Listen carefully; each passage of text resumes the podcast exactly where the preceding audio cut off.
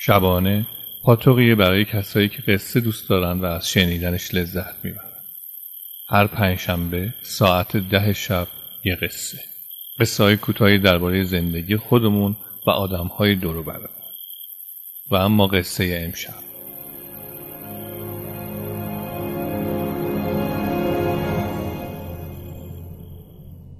آزاد و رها.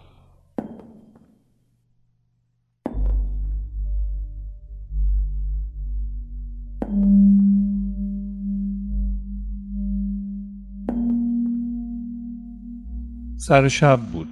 بارون از غروب شروع شده بود و هنوز میبارید. قطره بارون پشت شیشه پنجره منو به طرف خودش کشوند. تراوت داشت. به نظرم مثل شبنم صبحگاهی روی گلبرگ بود. پشت پنجره بودم ولی چیزی از بیرون نمی‌دیدم. محو شیشه و قطره های بارون بودم و ذهنم آروم آروم بدون اینکه خودم بخوام از جایی که بودم دور و دورتر شد سالها را طی کرد و رفت به گذشته به گذشته خیلی دور.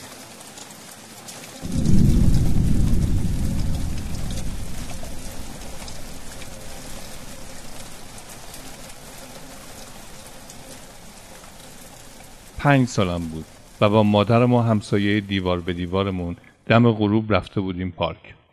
گوجه سبز میخوردم و با بچه های همسایه تاب و سرسره بازی می‌کردم. یه دفعه بارون گرفت و شدید و شلاقی شد. مادرم به سرعت خودش رو به من رسوند بغلم کرد وسایل رو جمع کرد و با همسایهمون سوار ماشین شدیم. من کنار شیشه نشسته بودم و شیشه ماشین از قطره های بارون که مثل شبنم صبحگاهی روش نشسته بود خیس بود و من محو تماشا بودم.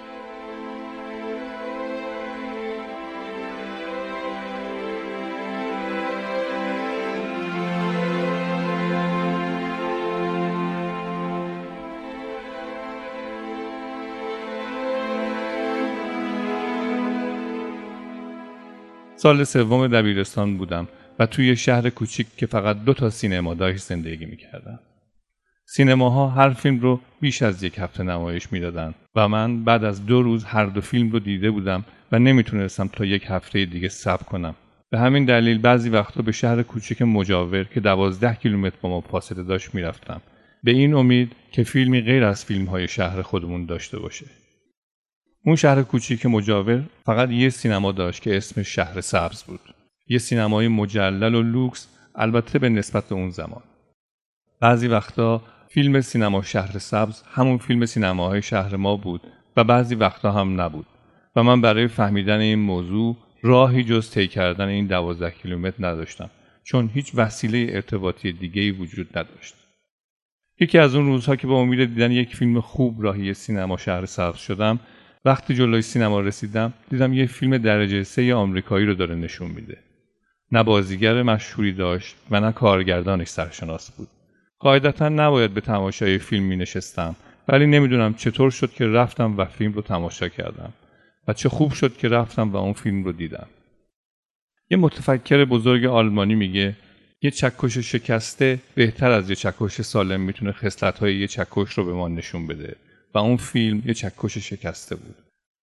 قهرمان های فیلم دو تا آدم قلدر گردن کلوف بودن که کارشون شرخری بود و همیشه سعی می‌کردن که آماده باشن. برای همین مثلا وقتی یکیشون داشت بیخیال راه می‌رفت اون یکی با یه بطری می‌زد تو سرش و یا برعکس این یکی بی هوا با یه تیکه چوب میکوبید تو پهلوش. بعدها به این نتیجه رسیدم که اونا به صورت تجربی داشتن همیشه مغزشون رو آماده نگه می داشتن تا در موقع بروز اتفاقات ناخواسته کمتر آسیب ببینن. مغز ما باید همیشه آماده باشه تا بتونه به درستی کار کنه. باید درک درستی از موقعیتمون داشته باشه تا بتونه از ما محافظت کنه. برای همین احتیاج به تمرین داره.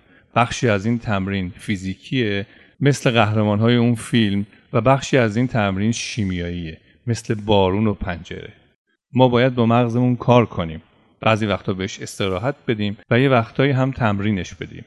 قوتور شدن در یک لحظه و دور شدن از فضایی که درش هستیم می‌تونه به باروری بیشتر مغزمون کمک کنه. مغز باید لحظات ناب رو تجربه کنه تا بتونه بهتر کار کنه. برای چند دقیقه چشمامون رو ببندیم و نفس بکشیم. عمیق و آروم.